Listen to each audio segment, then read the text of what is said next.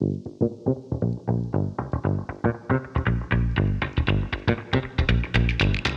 un bambino che dice le parolacce e ogni giorno che dice una parolaccia la mamma gli fa piantare un chiodo nella palizzata. Poi, a un certo punto, il bambino stufo evidentemente smette di dire le parolacce per ogni giorno che passa senza dire le parolacce, la mamma gli fa togliere un chiodo dalla palizzata. A un certo punto bambino ha smesso di dire le parolacce, ma rimangono i buchi che sono stati creati dai chiodi all'interno della palizzata. Ecco, questa è la storiella con cui la mia mamma mi raccontava, mi faceva sentire un po' in colpa per quando mi comportavo male. Perché ve la racconto di primo mattino? Perché ho visto il video di Matteo Salvini e il video di Beppe Grillo, quello di Grillo l'avete visto in tantissimi, immagino quello in cui lui è andato da Fazio, eh, mentre quello di Matteo Salvini l'ho trovato su Twitter un po' più nascosto. Salvini racconta la sua storia personale, dice ho studiato storia, mi sono appassionato alle culture ai popoli, la diversità è una ricchezza, Ecco, eh, da qui il salto mortale doppio carpiato ritornato all'indietro, dice la diversità è una ricchezza, l'Italia piena di eh, bellezze incredibili, la farina di insetti tenetevela voi, la carne sintetica tenetevela voi, non c'entra assolutamente niente. Ma eh, mi si è chiusa la vena, poi ho provato a farla riaprire e mi sono domandato quanto questi sono dei buchi nella palizzata che rimangono, quanto questi Mm, discorsi politici completamente vuoti, legati dal nulla, in cui si passa dalla storia di uno che ha smesso di studiare al fatto che la carne sintetica lui non la vuole. Rimangono poi nel dibattito pubblico per anni, perché io così ho visto letto, interpretato l'intervento di ehm, Beppe Grillo da Fazio l'altra sera, un uomo che provava quasi a riabilitare se stesso, a metà fra il serio e il comico, eh, in cerca di un personaggio per sua stessa missione che diceva ditemi voi, volete che faccia il comico, volete che faccia il politico? Ovviamente il popolo ha acclamato il comico, non il politico. Ma un uomo che appunto sfruttando la doppia identità di comico e di politico ha provato a farsi perdonare. Eh, quello che lui stesso ha detto ho peggiorato il paese, ho messo uno che non capivo che cosa, si che cosa diceva, allora andava bene, mezzo riso, me, mezzo no, non sono in grado di portare avanti un partito politico, io non so cosa sto facendo. Eh, e tutta una serie di concessioni, affermazioni, eh, riconoscimenti tardivi, diciamo così, eh,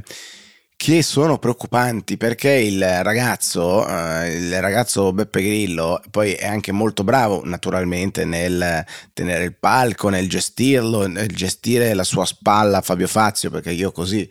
l'ho intesa ehm, e, eh, e, quindi come dire ne è uscito un siparietto che poteva anche essere gradevole. Conte eh, addirittura che è stato massacrato perché ricorderete che già Beppe Grillo aveva detto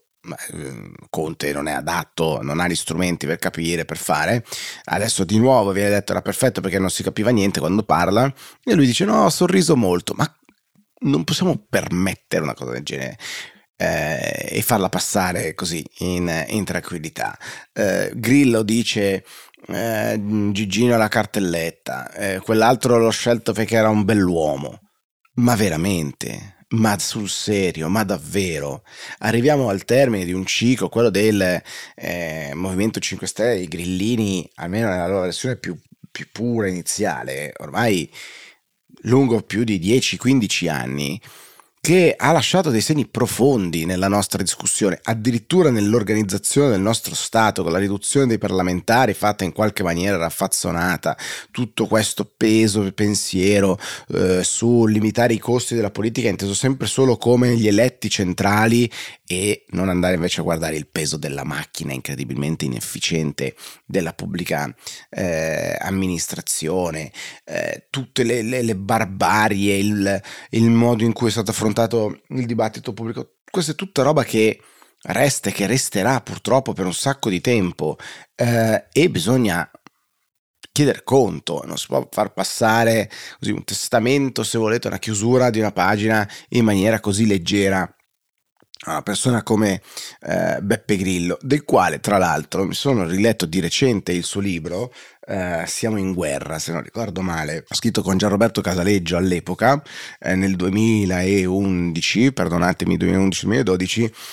lo stile è sempre lo stesso, frasi corte, boom boom boom, buttate tutte lì, eh, anche con delle buone intuizioni infrastrutturali, la, l'utilizzo della tecnologia, la partecipazione dal basso, eh, la creazione di un nemico nella, appunto nella casta, che secondo me è un, un grave errore nella generalizzazione, ma alcune cose, no, in, in, intuizioni straordinarie e poi una continua generalizzazione, semplificazioni, queste frasi buttate lì, tan tan tan tan. E la reazione della politica qual è stata? Ognuno si è difeso nel suo piccolo orticello. Giulia Buongiorno, eh, che è stata attaccata, eh, tra l'altro avvocato della ragazza che sarebbe stata stuprata dal figlio di, eh, di Beppe Grillo, che dice, ma è mai possibile che uno va, eh, il papà dell'accusato va in televisione davanti a milioni di persone ad attaccare l'avvocato della, della, eh, della, vittima.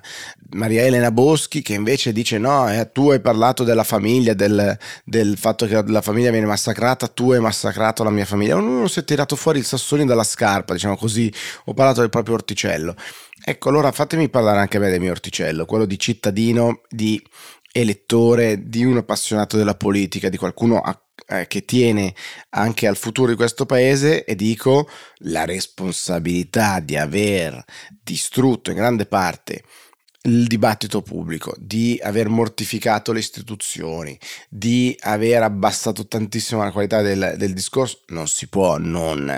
eh, come dire, affrontare in maniera più piena, farlo solo con uno sketch semicomico e poi così, taralucci, taralucci e vino, perché non è possibile, tra l'altro avendo portato in Parlamento persone in larga parte, non tutte naturalmente, in larga parte di qualità umana, professionale piuttosto bassa, che sono finiti a fare esattamente le stesse pratiche degli altri, riciclati in ruoli più o meno eletti più o meno ben pagati perché il pensiero di ritornare nella vita privata professionale era devastante per il gap, per il divario rispetto ai salari, ai benefici e allo status dello stare a Roma, quindi peggio di quelli che dovevano criticare ma al netto di questo che sono minuzie è nella qualità del dibattito, nella qualità delle proposte e il resto della classe politica che schiacciata, incapace di pensare in maniera autonoma, si è piegata a una serie di forzature e abbiamo ottenuto